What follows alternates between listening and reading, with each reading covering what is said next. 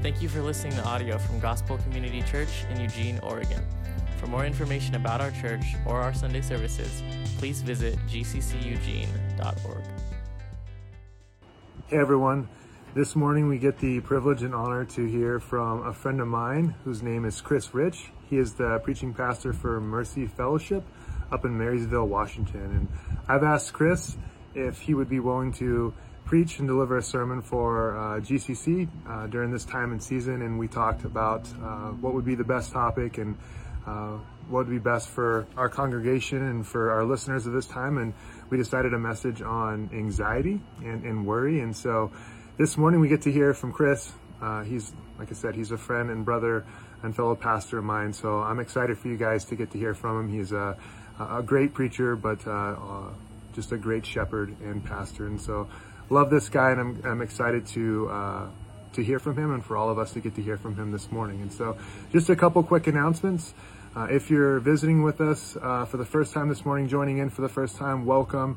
Our church's mission statement and the reason why we exist is to make Jesus the hero. That's not something that we believe we only strive to do on a Sunday morning, but it's something that we want to do in all of our lives. And so, uh, whether we go to work or with all of our hobbies, our aim and goal is to make Jesus the hero. And so, um, the way that we carry that out is through uh, loving God and loving our neighbors. A while back, we did a series on the four S's of practically how we love God and love our neighbors, and it's through seeking, serving, sharing, and scattering. And so we seek those um, who are in the body, but also outside of the body. We serve those inside and outside of the body, and we uh, share the gospel because ultimately what people need is the uh, good news of Jesus Christ and what he's done, finished, and accomplished. And then we also hope to scatter as a church through our gospel communities, but also a church that plants churches. And so um, that's who we are, that's uh, why we exist.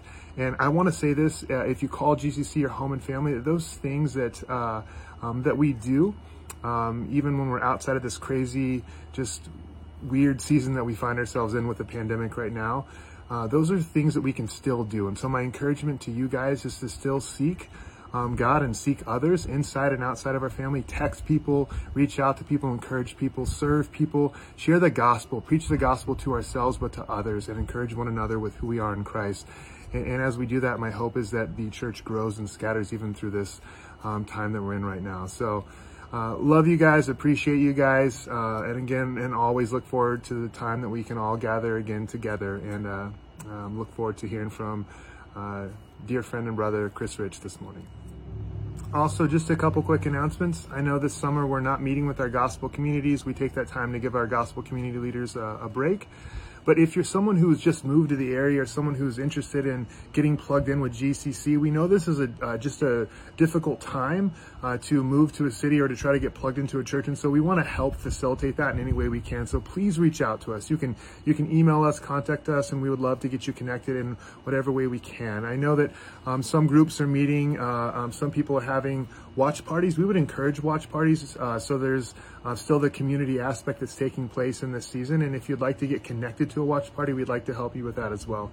One last announcement is through this time and season, uh, we've uh, been talking uh, about giving and even the importance of giving now as we want to continue to spread the gospel in this time and season. So if you're able to give, please give. Uh, you can give to the Church Center app. Uh, if you're a cash giver, it's an easy way to give.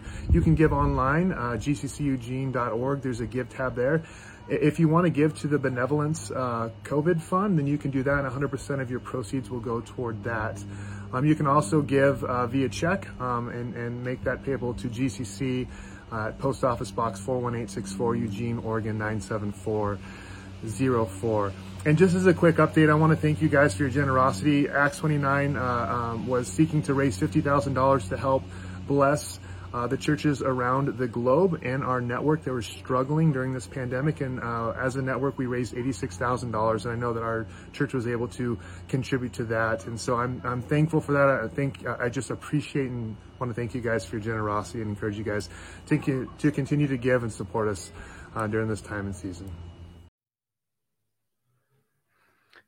All right, well, good morning. My name's uh, Chris uh, Rich. I'm the lead pastor of Mercy Fellowship Church in Marysville, Washington. Uh, it is a joy uh, to get to be um, with you, um, Gospel Community Church in Eugene, Oregon. Uh, I've gotten to know Rick and Allie over the last couple years through Acts 29. And when Rick told me that I would get to, to preach the gospel to a church in Eugene, Oregon, as a Washington Husky, uh, a kid that went to, to UW, to get to know I get to preach about Jesus Eugene without having to go to Eugene. This is like one of the, the greatest blessings um, that has come out of this COVID quarantine because I get to hang out with you without having to see uh, all of the zero bumper stickers uh, around town representing all the national championships that the Ducks have. And so um, now that I've completely alienated you and you've turned off the feed and, and everything, um, I, I do want to just, before we, we really get into it, is just ask you this morning how are you? Like, like really, how, how are, are you doing? Because there's a lot of things for us to, to be worried about. And um, if we had talked about this back in March, uh, it seems like that list has just grown week by week, month by month. So uh, at first it's it's lockdowns, and there's societal unrest. Um, you know, up here uh, in Washington, we had murder hornets was kind of a thing. I guess down in um, in Florida, there's meth gators. So that's a thing we need to be uh, concerned about. Um, but but uh, besides that, What's the individual day to day pressures that you're going through? What are the things um, that are keeping you up at night? Maybe it's your individual health. Maybe it's the fabric of society. Maybe it's the state of the economy. Maybe you've already shut your business down. Maybe you've um, uh, been so isolated for the last uh, several uh, months now um, that um, relationally you feel disconnected. Maybe you are so relationally connected with your family now that fissures have emerged and you start to realize how insecure some of those relationships are. Whatever your circumstances in, I believe that we are very, very anxious and fearful people particularly while we're in the midst of this season of uncertainty where everything has been uprooted. So much of our lives has been restricted. And so I don't think there's any one of us that has uh, made it through the last few months unscathed without a certain level of uncertainty, anxiety, unsettledness. And so we have fears about what others think about us, fears about not living up to our own expectations, fears for tomorrow about our provision, fears for where the direction of the country uh, is going. Uh, and so fear ends up becoming this great motivator that ends up um, uh, overpowering our decisions uh, and, and, influences our whole disposition. See, it, it, can make us even crazy at certain points, right? Because normal, sane people don't go to Costco and get like seven cases of toilet paper when there's only two of you in the house right? In 2019, if you went and talked to yourself and said, hey, you're going to see people driving around in their cars by themselves with masks on, you would have said, why? why? What's going on? That, that, that's crazy because that's not a normal thing to do. But we get driven by fear. And we fear things we can't control and we fear things we can't predict. And so we start to play around with what if and, and we begin to realize that the world that we live in is actually dangerous that our sense of security has been completely eroded. And uh, if you think about the, the Lego movie from a few years ago, right? What was the big theme song for that? Everything is awesome. And you're like, what? No, N- nothing is awesome. There's not one aspect of life that we're like, oh, yeah, that's crushing it in 2020. And so we say we hope for the best and we prepare for the worst. But the reality is, we act with so little hope and we do nearly everything in the shadow of fear. And we fear because we've put faith in certain things and systems and relationships and places, even ourselves, and they begin to fail us. And, and so we find ourselves uncertain and unanchored. And now we're just in this boat being tossed uh, around in a storm, and we're grabbing for anything that we can hold on to, anything that feels secure. And so we forget what's true and right. And instead, we try to find some rest in some things that are false. And so lies begin to creep in to our understanding of the world. Lies like there's no God. Lies like this is all there is. And sometimes our belief is met with seeing or experiencing like a spiritual dryness or even disconnection from God. And so we've probably been asking ourselves, God, where are you? What are you doing? How does the story end? And so we want comfort, and instead we're confronted with um, big um, global stories, national stories. And yet, I know each one of us have our individual stories of, of trial, of struggle, of, of difficulty, and we get so overwhelmed to process. And so we start to wonder where is hope? And why does it appear so absent when it's needed most? And where are we going to find hope and courage in the midst of a broken world when God is not seen, when He's not heard, and maybe right now when He's not felt? We need faith and we need to remember what's true. So, before I get into our text today, I want to remind us of three big ideas that are true before we get into Matthew chapter 6. Number one, God is good. He is mighty, He is loving, He is wise, and He is in control. Nothing that has happened this year was a surprise to God. God's not checked out and said, oh, oh, I, I, I, left him down there. How did this all shake out? What are they doing now? No, he's not surprised by any of this. He's not overwhelmed by it. He is active in world events and he is engaged and aware of your personal story. And that brings me to number two. You are known by God.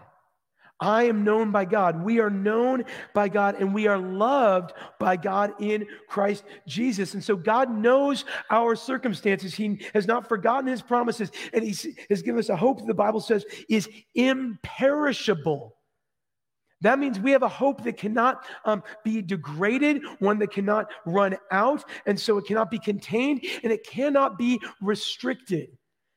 And so we have a hope uh, that doesn't have a flattened curve. We have a hope that just keeps surging and, and, and breaking records daily on the amount of hope that we're able to have, remembering that God is good and that God loves us and knows us and has served us in Christ Jesus. And that brings us to number three. This is a challenging chapter. Like, let's, let's just not pretend this is a great year. Let's just not pretend this is a, a great season. And while we don't know how long it is, and certainly it's been longer than we thought it was going to be, I can assure you this is not the last chapter of the story. And the reason I can say that is because um, here in the Bible, the way that the end of the story uh, uh, unfolds is no more sin, no more suffering, no more tears, no more disease, no more sickness, no more um, brokenness, no more unrest. There is one kingdom, and people from every tribe, tongue, and nation are united around worshiping King Jesus in a perfect forever world. And so, if the chapter sucks, the story's not over yet. So, we have hope that our forever future is better than our present pain. So, if you don't like the chapter, know the story's not over yet. God is the creator. He is the owner of all that exists and all those who trust in Jesus. It says God has adopted into his family. And so our relationship with God is one where we call him Father. And so uh, while, while we can sometimes believe that God is unseen, he is not absent and he's not inactive. And so, to, to quote my good friend uh, Sean Garman, he said, God is not a social distancer. He's near, He's present. And yeah, we can, we can know that, especially if you're, you're, a Christian and you read your Bible and you're like, yeah, God's present. He's, he's active. I, I know that. And you can know it up here. But I think the distance from here to here gets a lot bigger when we're dealing with anxiety and when we're dealing with fear. What we know is true hasn't sunk down deeply into our hearts. And so today, uh, I just want Jesus to get to be our pastor. For the rest of our time together this morning, I want Jesus' words to be what impact us most. And so Jesus preached this sermon in Matthew chapter 6. You can turn your Bibles there if you have it, or turn your app there, whatever. Matthew chapter 6, verses 25 through 34. I'm going to break it up into three different parts, but I want Jesus to be our preacher. I want the Holy Spirit to be our comforter. And I want it to all point us to the good promises of God our Father and how he loves us and knows us each and every day. So if you have your Bibles, turn them with me to Matthew chapter 6. Um, I'm going to start in verses 25 and 26. Uh, we'll, uh, we'll read them and we'll talk about them. This is Jesus preaching a sermon to a large crowd of people. He says, Therefore I tell you, do not be anxious about your life, what you will eat or what you will drink, nor about your body or what you'll put on. Is not life more than food, and the body more than clothing? Verse 26. Look at the birds of the air. They neither sow nor reap nor gather into barns, and yet your heavenly Father feeds them. Are you not of more value than they?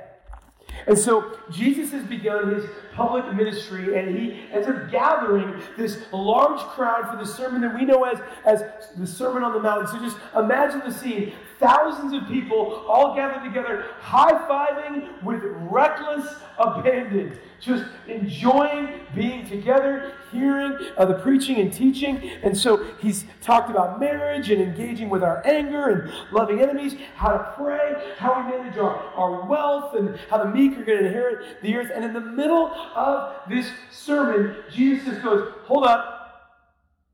Don't be anxious. He doesn't say if you get anxious or when you get anxious. Jesus tells us to not be anxious because as he's looking out on this crowd of disenfranchised people, they're in poverty, they've got a government that is distant from them, that is oppressing them, he knows that the universal thing that applies to everybody that is in that crowd is anxiety. They are stressed out. They are fearful people. And so Jesus preaches to anxious people. He knows their anxiety. God knows that we're anxious. He knows your anxiety. You might, in this season, been able to hide it from some people. Maybe you've hid it from your spouse or your coworkers, or you know, maybe you've only yelled at your kids a few times as opposed to like every other day. But the reality is, it's there. God knows your innermost thoughts. He knows your heart groanings. He knows that this is the state that we're all in. He, he knows that as we start scrolling through our feed, that our chest starts to tighten up, our, our fists start to clench, the walls seem to be closing in. We're grinding our teeth at night, and we're not sleeping. We're, we're, we're anxious.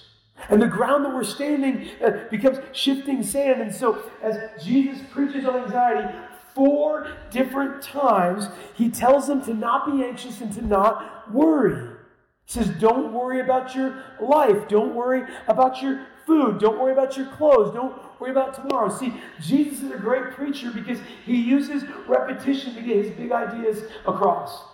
Me say that again. Jesus is a great preacher. He uses repetition to get his ideas across. And so Jesus knows uh, that we're going to continually find more and more things to be anxious about. So he just kind of kind of hits everything deep and wide. Hey, your life and tomorrow and, and your food and your clothes. Right? The entire gamut of our life can lead us to anxiety. And so, what do we do when we're anxious? We're looking at the problems of this world, uh, whether it's globally or in our lives. And we're seeing those problems as bigger, as greater, as more powerful than the God who created the world and created us and knows us. So we're inverting what's true. We're forgetting what's true. And so these, these questions start to creep up into our minds and into our hearts. Does, does God really love me? Is God really for me? And yet, all throughout God's Word, all throughout the Old Testament, God's people were constantly told uh, about the character and nature of God. Uh, when God's people were entering into the promised land in Joshua 1 5, he says, I will not leave you nor forsake you. That's God saying, I'm not going anywhere and I'm not going to turn my back on you. That should put some steel in your spine. Later, uh, Isaiah 41, verse 10 says, Fear not. Why? Just because we shouldn't be afraid? No, he says, Fear not, for I am with you. That's God saying, In the midst of your fear and anxiety, I am present, so you don't need to fear. Later in Jeremiah 29 11, God's talking to people who've been actually in exile, maybe in exile for 70 years. So, hey, our last few months of just like not being able to go to the gym uh, and, and, not being able to go to the movie theater and no sports and everything is nothing compared to being ripped from our homeland and being scattered across the known world. And to those fearful, terrified people, God says, I know the plans I have for you, declares the Lord plans for welfare and not for evil, to give you a future and a hope. That's what God does to answer our anxiety. See, we can turn our worry into worship when we remember what is true. One of the things that Jesus wants us to know that's true is that life is more than merely survival. I think right now, uh, especially in this year, 2020, right, survival is kind of the name of the game, right? Keep the business open, keep the mortgage paid, keep advancing in school, keep getting our bills taken care of. Uh, where, where, am I going to find toilet paper? Uh, you know, what, you know, did I forget my mask? Can I go to the store? You know, whatever. Like, just just make it through another day. And yet, there's this groaning that we have because I think instinctively we all know that we are made for more than mere maintenance or sustenance. We are made for flourishing, and we are made to enjoy communion with God and with His people. I think that's what's so difficult about this season. This is I joked about not getting to be Eugene. Like, I wish that I was in the room with you as you groan at my bad jokes, uh, and we go enjoy that together rather than just like looking at this camera here in Marysville. Because we're made to be in relationship with one another. We're made to be in relationship with God. We're not made to maintain, we're made to flourish. And so we're, we're supposed to thrive. And I don't want to get all health and wealth and prosperity gospel, but, but God made the world good. And He made us to reflect His glory and to enjoy life with Him and with His people. And so He says, God feeds birds. God cares about birds. And so wherever you're at right now, you could you could open your window and maybe you can hear the birds like like like tweeting or, quacking or whatever doing. It's my last duck joke, I think. We'll see. I don't know. I don't have my notes with me on that. But open the window. Maybe you can hear them right now. And those birds, right? They're, they're not on Twitter like getting all anxious over whatever the next news story is. And, and Jesus doesn't say, hey, consider the squirrels uh, that go and, and anxiously gather nuts like all spring and summer long so they can make it through winter and survive. He says, no, just consider the chirping birds that just fly around all day and get fed by the goodness and grace of God. See, he's saying you're more important to God than the birds. He asked that rhetorical question Aren't you more valuable than them? See, I think we struggle with this in the Northwest, right? Because we love the environment and there's endangered species and all that stuff. Like, you hear this so clearly. You are not an advanced animal.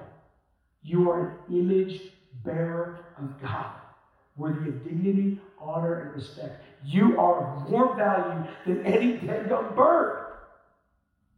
And we forget that because we're like, oh, we're just, you know, part of nature, and yet God has made us distinct with, with, a, with a soul to be known and loved and cared for. All right, let's go on.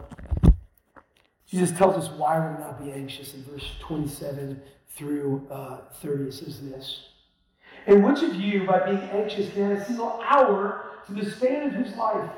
And why are you anxious about clothing? Consider the lilies of the field how they grow. They neither toil nor spin. And yet I tell you, even Solomon in all of his glory was not arrayed like one of these. But if God so clothes the grass of the field, which today is alive and tomorrow is thrown into the oven, will he not much more clothe you, O you of little faith? And so let's ask ourselves, why, why are we to not be anxious? I mean, I'd love to just be really overly simplistic and say, well, Jesus told us to not be anxious. And just tells us to do something, we should do it. Like, yeah, that's that's totally true. And yet, in, in this season, and, and in any season where we're dealing with anxiety uh, and we're struggling with survival, I mean, how many of us, just throughout our days, if we're, if we're really honest, just know that we're failing in so many areas? Right? Whether we set the standards for ourselves or expectations for others, or whether it's just giving expectations from God, like we know we're failing. And so we've got anxiety, we've got fear, we've got worry, and then we're told not to worry, and we're like, oh, great, now I'm failing and not worrying. I'm failing at being anxious. And yet, the reason Jesus tells us that is not so that we'll have another thing to, to burden us, but because he knows that our anxiousness produces absolutely nothing. So, again, go ahead, clench your fists, grind your teeth, like really get stressed out, really get angry, and ask yourself, all of that, can you add a moment to your life? Does it produce more joy? Does it give you any more hope? And the answer is no, of course, nothing. It doesn't produce anything. And it's, it's more than just unproductive, it's exhausting. Walking in anxiety is exhausting because we're always worried about the next thing. It doesn't produce anything, it actually just takes away our vitality. As I was preparing for this, I came across this quote. Uh, some people attribute it to Charles Haddon Spurgeon, but I, I saw it attributed to, to Corrie ten Boom. And she's a gal that wrote this great book called The Hiding Place. Um, she was in uh, a Nazi internment camp during World War II, uh, and she's dealing with, can we just agree, a way more stressful situation than probably anything any of us have ever been in? And she says this about worry. I love this. Worry does not empty tomorrow of its sorrow it empties today of its strength. See, worry doesn't add anything, uh, it, it, just robs us of, of joy today. And so, God is the creator and He's the author of our lives. And Jesus gives us more than a command to not be anxious for our benefit. In fact, He goes on to explain why we don't need to be anxious. He says, Go ahead and just look at the world. Right? They, they were out on this mountain during the sermon, and, and he says, like, look at the lilies of the field. They, they neither toil nor spin. They don't, they don't work, and yet God has made them beautiful. Right? At no point in your life have you had a teacher, coach, boss who's like, you know, I'd like to see a little more effort out of you. Could you, could you be more like a potted plant? No, because plants don't give effort, they just are. They just grow because that's what they do. And God has made them beautiful.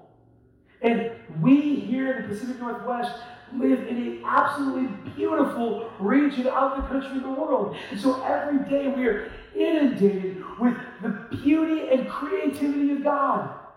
Like just look outside or drive around and see how beautiful everything is. And then realize, particularly if you're from another part of the country, that the rest of the country doesn't look as great as this. Right? Like, like we can talk about the beauty of God's creation here. I don't know if I can preach it the same in Nebraska where I have relatives at. Or when I lived in Dallas, Texas, right? Because I think in the in the Midwest, like God just got bored and just goes, let's just make it flat. But here he, he crafted it in beauty.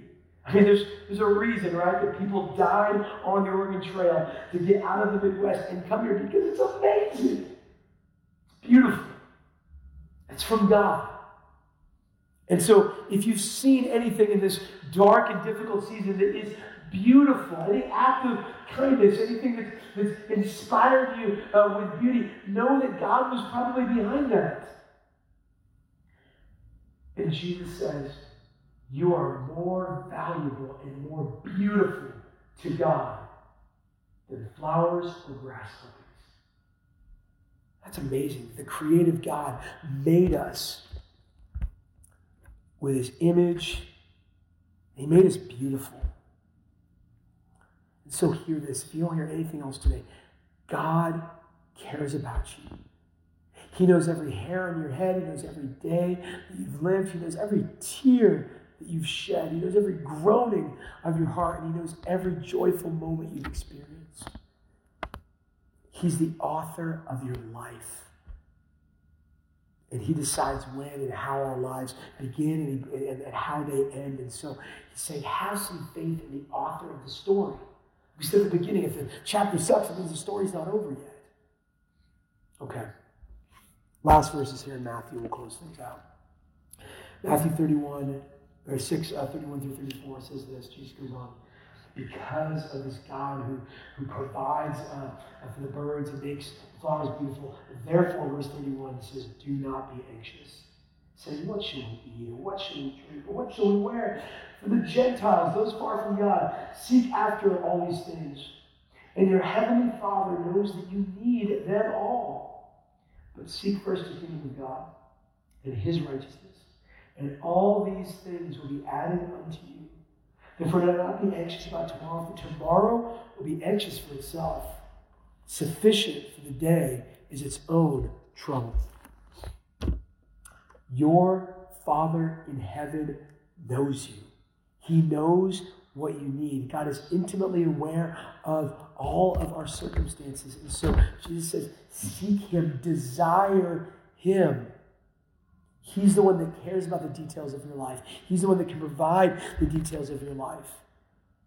And so while we're worrying about so many things in front of us, and to be clear, there's a lot to worry about in the big stories and in our individual stories. So, whatever it is that you're worried about, whatever it is that's keeping you up at night, whatever it is that's consuming you, know that God can handle that. And while He's handling that, God is handling a billion other details in your life that you are completely unaware of. And He's doing it not only for you, but for seven and a half billion other people in the world. That is a big, massive God who's holding it all together. He's bigger and mightier and more powerful than we are. And so we don't have to worry about the details because God's got it all figured out. And so the point's not for us to find more things to worry about, but to know that God is currently sustaining and providing for you right now in moments and in ways that you don't even know about. And so we don't have to be consumed with worry. Like those, he says, like the Gentiles who think that they've been left alone in this world. Or they don't know there's a God who loves them and a God who's a father who provides for his children.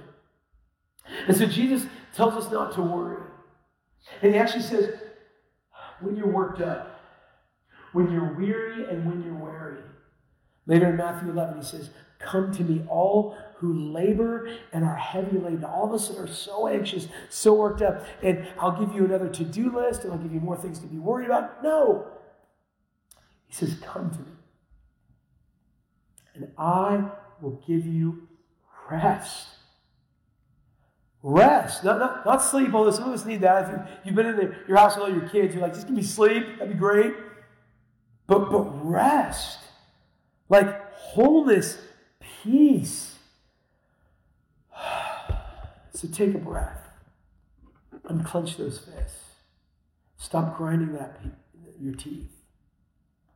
And know that we don't need to be distracted with all the things in this world that keep us from understanding the most important thing we need to worry about. I say worry, be consumed with and be concerned with. It's not the day to day details of our life, but the state of our souls for eternity. See, I think we, we can all agree the world's broken.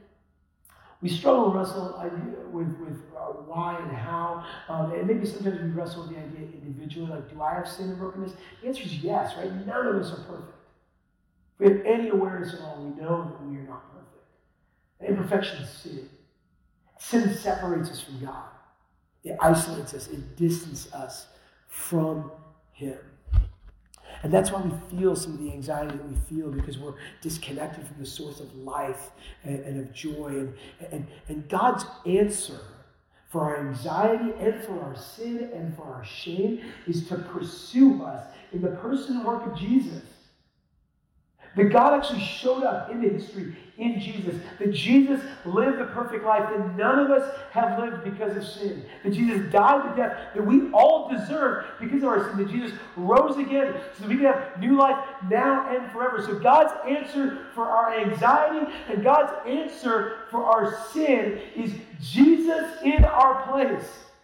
So I don't care how you failed, Jesus has succeeded for you on the cross. And so we can repent of our sin and receive the gift of Forever life, that's life now and that's life forever with God and with His people when we place our faith in Jesus alone. So it's not up to succeed.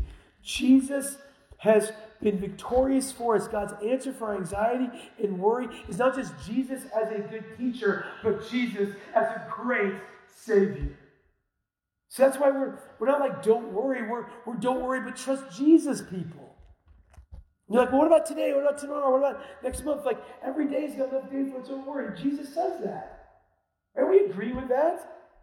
He tells us each day is sufficient for its own trouble. So don't be concerned about tomorrow when you're supposed to be present and engaged with what's going on today.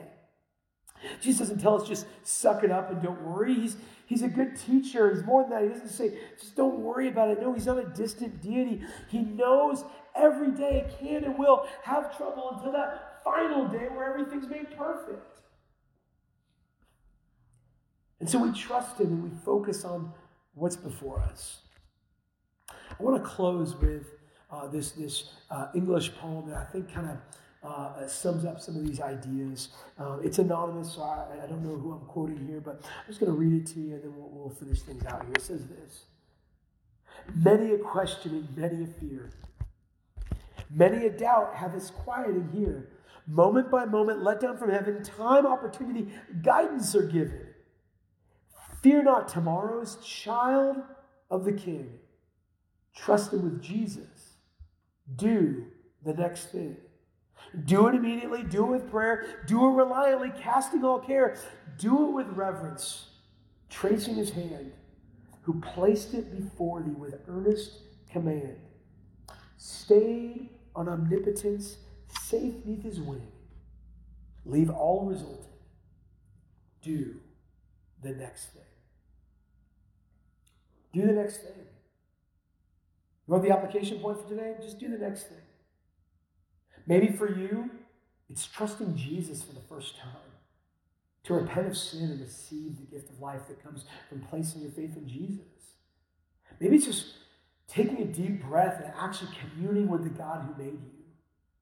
Maybe it's realizing God has given you so much mercy and grace that you can actually exhale and be merciful and gracious to those around you. Maybe it's to get off social media for a while. Okay, yeah, it's definitely that. All of us should, from now until Jesus comes back, should just get off social media. Have any of us gone through a Facebook feed and said, I feel better afterwards? Of course not, no. So I don't know what it is for you. But I know that Jesus is inviting us into a place of rest to give Him our anxiousness and our worry and receive his life and his presence and his peace. And so we know that Jesus, when he went to the cross, he endured the greatest day of trouble for us so that we can endure any and every day of trouble present with him. Jesus endured for us on the cross so we can endure now. Jesus rose again so that we can live now and we can live forever. And so, um, whatever's consuming you, whether it's your past, Jesus paid for that on the cross.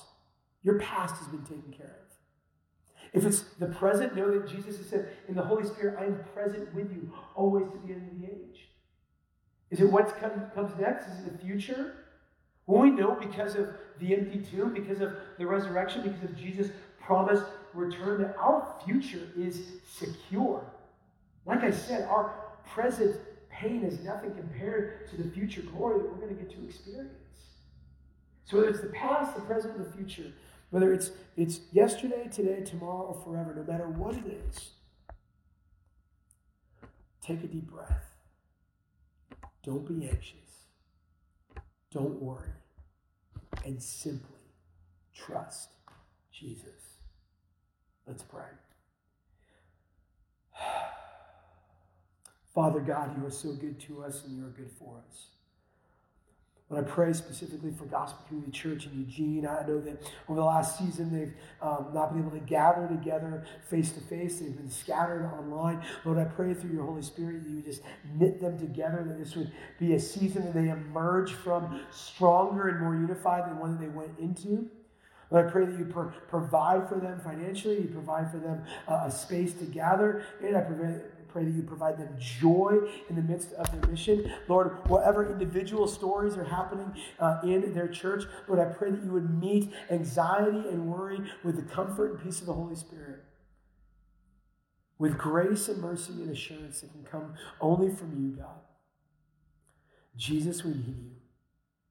Jesus, come quickly. It's in Jesus' name we pray. Amen. It was a joy to get to be with you guys. I, all joking aside, I do long to get to, to gather with you face to face. Pray you guys have a great rest of your morning, uh, that all is well in Eugene. Go, dogs.